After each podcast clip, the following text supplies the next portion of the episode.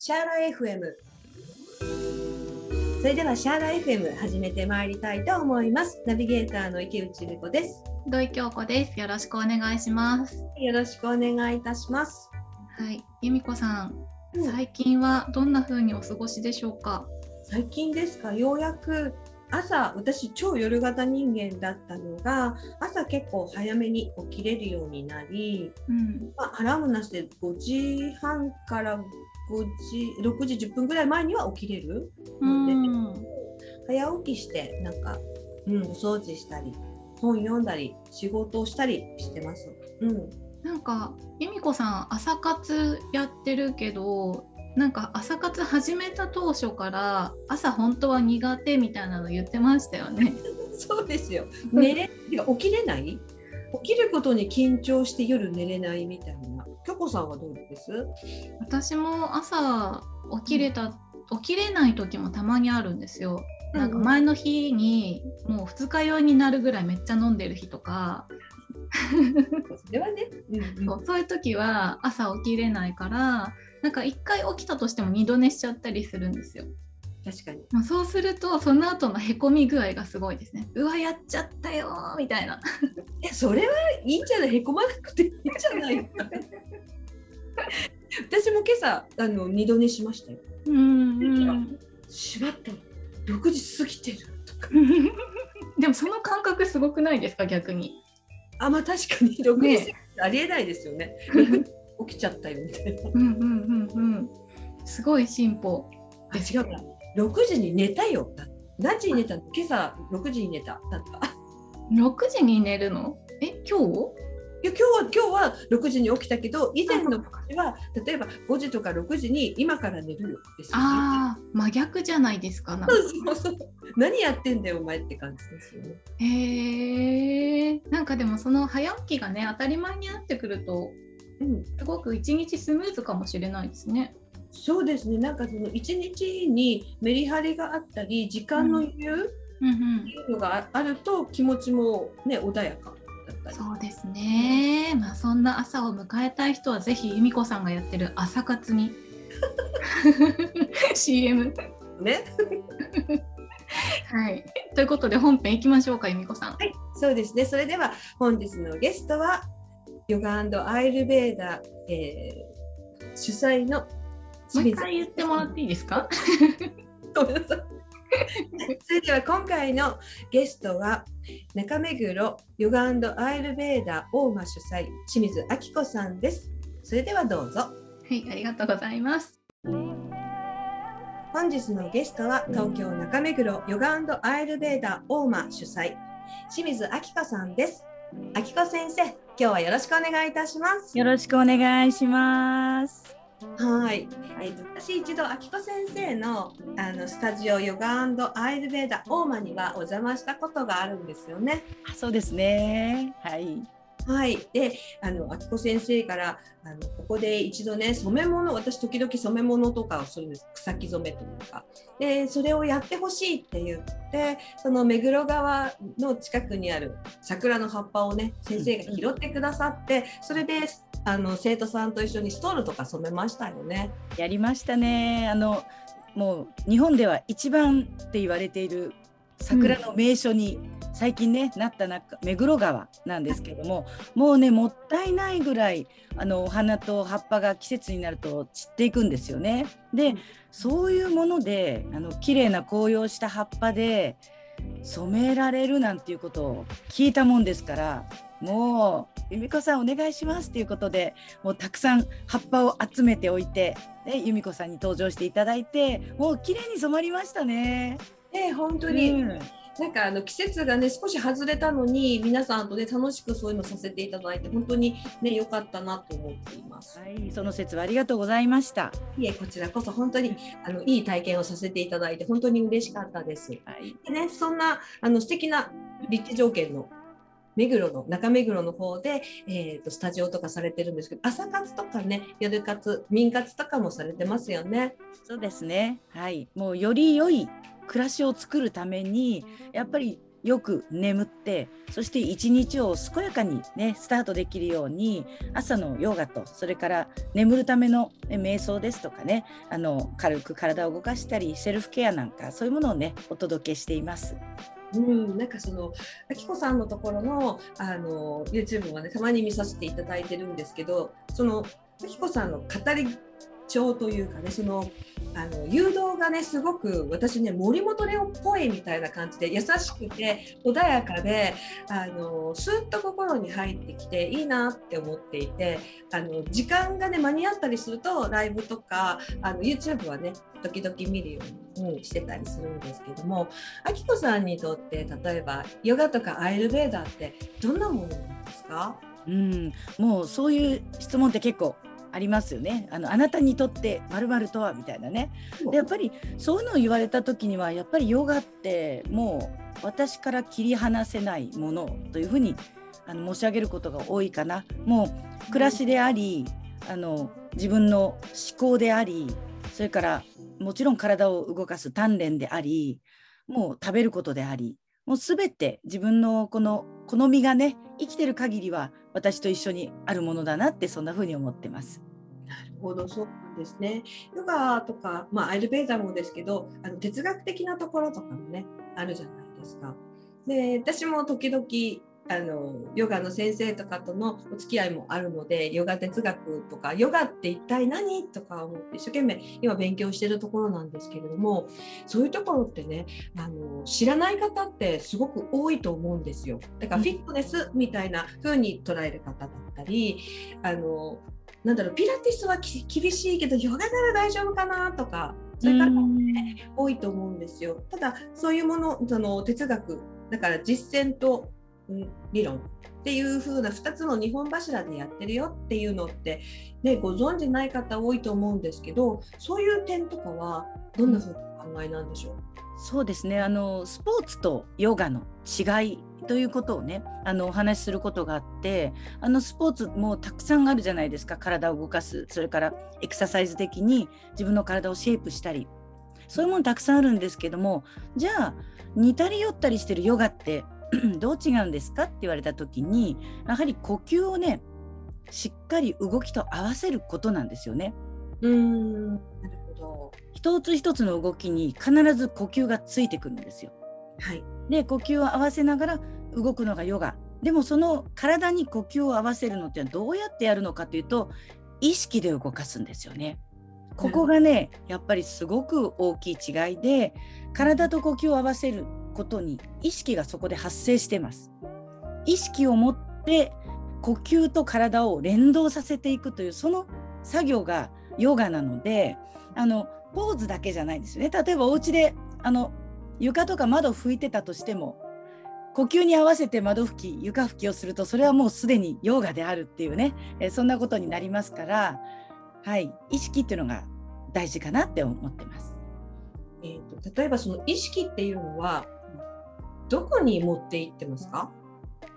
例えば、呼吸なのか、それとも呼吸と動きを一緒にするっていうのに意識を向けるのかってでそれでもちょっと違うかなって思うので。なるほどなるほど。それをちょっと離れたところから見るんです。うん俯瞰してるみたいな、うん、そう今やってる吸ってる吐いてる手を伸ばしてる曲げてるではなくて、うん、それをちょっとだけ離れたところから見るんですね。おおなるほど。合ってるかなとか合わせているかなとか、うん、今ここが伸びてるよねって伸びるのと同時に息が入っていってるねそしてガイドのあのインストラクターの声を聞くと今吸ってください吐いてくださいって言ってるそれに合わせているという自分を見てるっていうところがどこでっていうのはそういうことなんじゃないですかね。うんなかなかその初心者というか始めたばっかりの人たちはちょっとハードル高いですよね。なかなか動きで精一杯だったりとか。うんうんうんうんあの完成を求めてしまうとそうなっちゃいますよね。このポーズはこの形ってその形をあの先に見せてしまうと皆さんその形に自分を合わせようと思ってもう必死になるんですよね。なので完成したポーズっていうのはもうそこを目指さずにそのプロセスをね味わってほしいんですよね。うんなるほどそのプロセスにおいて、まあ、それこそ足が足がね両足ピタッと伸びてバレリーナみたいにピタッと座るポーズがあったとします両足がピッと伸びてじゃあそれできないからそのポーズアーサナがあなたには無理だってなるかっていうとそうではなくてその人なりに足が伸びている最大に伸びているということがもうそれで満点なんですよね。あなんか少しね、うん、分かりました。だから本当に今ですよね。今に意識を受けるってことです、ねうん、そうなんです。はい。だって体のもう硬さとか柔らかさって本当にもう一人一人違うじゃないですか。それがねできたできないとか私はまだまだだみたいな風に自分でジャッジしてしまうとそれはもう苦しみに変わっちゃうんですよね。うん、うん、もうそこを味わっていくっていうのが大事で硬い伸びないっていうのもあ私はここまで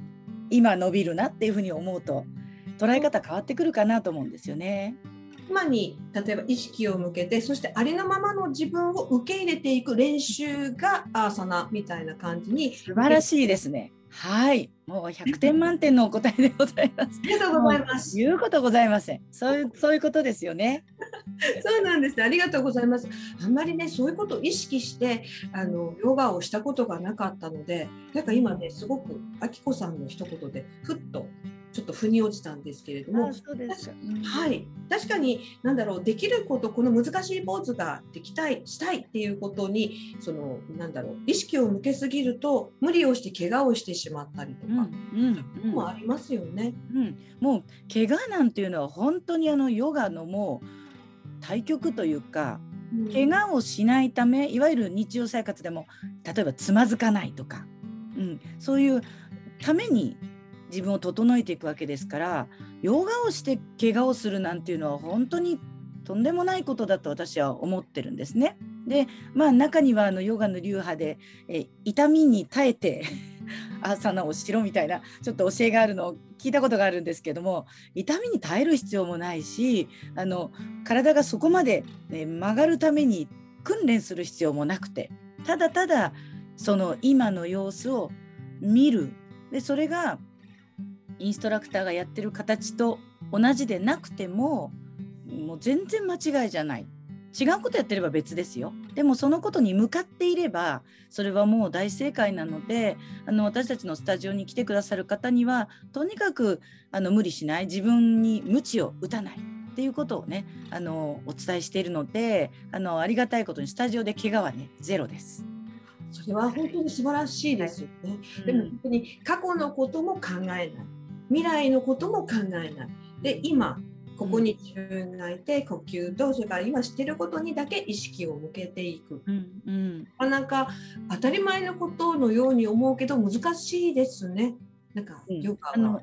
うん、やらないとダメだと思うと難しいんですよ。うん。なので今話が一周ぐるっとしちゃいましたけどそういうものの考え方も含めてあの自分が今どうなってるのかなって思うことがもうそれがヨガなんですよね。もう例えばもうせっかくヨガしようときたの思ってきたのに直前で家族とちょっと口論になっちゃった。もうすごい気も気持ちが落ち込んで嫌な思いで来たけれどヨガをしてるとそれがスッと消えていったっていうねそんなあのお話もあるようにヨガをしてる時ってその周りのざわざわがふーっといなくなってくれるんですよね。うんこれがねすごい効果だと私は思ってます。そうですね。ちょっとしたその座禅とか瞑想に,、うん、に同じとほぼほぼ同じと言っていいですね。はい、はい。うん。なるほど。先ほどねあの苦しみみたいなお話も、ね、出ましたしそれを解消できるっていう話があって、うん、そういうこととかを、まあ、哲学とかでも学んだりってするような感じなんですか、そうですね。あの私たちのスタジオではあのヨガをしながら心っていうものを自分で分析していくことを行っているのでそれがイコール哲学かどうかっていうとあのそういう学問ではないとは思うんですけれどもやっぱり自分を見ていくと今の自分がどうなんだじゃあそれってどういうことが原因で起きてるのっていうことを考える。で例えば何かしようと思った時にもそれは本当にこう自分に必要なものなのかそれとも自分を飾るためにお外から自分を見てるそれを意識するためにやることなのかっていうことを考えていくだけでもそれ哲学だと思いませんか？そうですね。うん、哲学っていうのは今の自分とはうん、一体どう生きていけばいいのかね、そういうことを、ね、考えていくその、えーと、どちらかというとヨガとかは内になるあるものに対して考えるっていうような感じのイメージがあるんですけども確かにそうですよね。そうなんですなので本当にあのヨガのアーサナっていうのはとても便利というかねそこにたどり着くためにとってもいいツールで体をやっぱり意識して動かしてるんですよね。でも次第にその体と同時に内側っていうのにも気づくことができてくるので本当にねいいバランスでねこう本質に近づいていけるツールだなというふうに思ってます。そうですね。確かにその本質っていうと本当にいろんなことが分かっていて言えないとなんだかちょっと薄っぺらく聞こえてしまう言葉なんですけど確かにそうやっていろんな側面から考えていくと必要なことだなって思いますね。うん。うんそうですね、うん、皆さんも忙しかったりこうじゃなきゃいけないっていうことをこなすのに必死になっているのでなかなかその裏側というか真の部分に気づきにくいですけれども本当に静かに体とねその呼吸と意識で連動させていくことでふっとね気づく瞬間があるんですよね。そのねふっというその間がこのヨガの間にやってくる瞑想もそうですよね瞑想とか座禅とかそういうふっとした時にやってくるんだと思うんですね。なるほどその気づきを得るために、うん、あのやっぱりヨガの先生とかは、まあ、あの教えながらでもその気づきを求めてやるとか、うん、そういうような感じ、そうですね。はい。もう、うん、あの私たちはヨガのガイドしかできないんですよね。うん、気づくのはねご本人なんです。そうですね。うん。なのであの私は何もしてあげられないんですよね。でもそこでこのちょっとしたうん道案内っていうんですかねガイドをしていく、そこにあのついてきてくださることではっとね気づいていただけるっていうその瞬間をねあの期待してるんですね。なるほど。今の先生というのは、うん、まあその皆さんの人生のガイド道しるべみたいな役割もある意味果たしている。うんうんうんね、大げさに言うとそういうことなのかもしれませんね。でもそれってお友達同士の話でもそうですよね。お友達と会話をしてる時にもあっと気づきがあったりとかね道を歩いてたって気づきがあるのでもうはい人生全部がヨガでございます。本当そうですね。なので、なんだろう、そういうことを考えずに、じゃあこっち、あのみんなあのこうやって朝のやりましょう、こんなこと考えましょうっていうように、あの自然に皆さんにあの、うん、そういう方向に導くということも考えずにやっている。ああ、確かにそうかもしれません。はい。じゃあそんなあきこさんに、はい質問ですけどもどういう先生が、うん、あのたくさんいるじゃないですか。あのヨガの先生って、うん、なりたい方もたくさんいると思うんですけども、うん、ねあの皆さんが残念ながらあきこ先生のとこには行けないと。じゃあどういうふうな方に指示するのがいいのかなっていうそのアドバイスみたいなあすごく難しいですね。今までのお話の中で一番答えにくい。ですよね。そうですね、うん、あの相性もあるんじゃないですかね。もちろんそうですね、うん、なのでフィーリングでいいんじゃないでしょうか、うん、であとはあのまあもしこういう条件とするとまあそれはすごく失礼かもしれないんですけれどもあのヨガってインド発祥ですよね。はい、であのインド人になろうってことではないんですけれどもやっぱりそのインドのあの土地ってすごくあのヨガを裏付けるものがあるんですね。であの一口で言っても一言でも言えないしあのそれをお話しするともうずっと喋らなきゃ いけなくなるんですけれどもあのインドを知ってる方っていうのはその、うん、ヨガの本質をちょっと垣間見れてるかなっていうふうにちょっとそんな風に思っていてもしあのこんな人っていうフィルターをかけるとしたらあちょっとインドのヨガを知ってるとかインドに行かれたことがあるとかなんかそういうふうにこの、まあ、本場のヨガっていうかねあのそこに触れられたっていう方は結構その哲学的な面もあの本質に魂レベルの話にまでこうご興味のある方かなって思いますのであの筋肉とかの理学療法とかでねあのそこからヨガに入られてる方もたくさんいらっしゃいますしあのバレエをやっていた方がヨガに転校されたっていう方もいらっしゃるのでそこら辺はその自分が求めているものに合う、ね、体をやっぱりしっかり見てほしい。であればそういう先生でいいし私があの最初に申し上げたヨガとはっていうことをあの自分で浸りたいなと思った時にはあのちょっとインドのことを、えー、インドが好きな先生って言ったらいいですかね。なんかそんな風にねあの思っていただくとちょっと一つあれになるかもしれない。と思います。なるほどそうなんですね、うん、その人の、まあ、好みというかフィーリング、ね、うん、の第一印象であったり求めるものによってあの先生を選ばれる、はい、だからたくさん先生とお話しするといいですね。あそうですね。はい。うん、うん、なるほどそういうことであのもしねこれからヨガの先生を目指したいであったりヨガを習いたいとかどんな先生がいいのかなってお悩みの方はね一つあのご自分が何を求めているかそしてまたあの例えばインドが好きなのかそういうことでもいいのでですね彦先生がねおっしゃってくださったようなことをちょっとご参考にしてみてはいかがでしょうか。はい、はい、今日は、えー、東京中目黒ヨガアイルベーダオーバー主催清水明子先生にゲストに来ていただきました。明子先生どうもありがとうございました。はい、こちらこそありがとうございました。今週もシャーラ FM をお聞きくださいましてありがとうございます。番組へのメッセージやご感想は番組専用のメッセージフォームからお送りください。さて来週のシャーラ FM は今週に引き続きヨガアーユルベーダ大間主催の清水明子さんにヨガって何？というお話をさらに詳しくお伺いしました。どうぞお楽しみに。それでは皆さんまた来週お会いしましょう。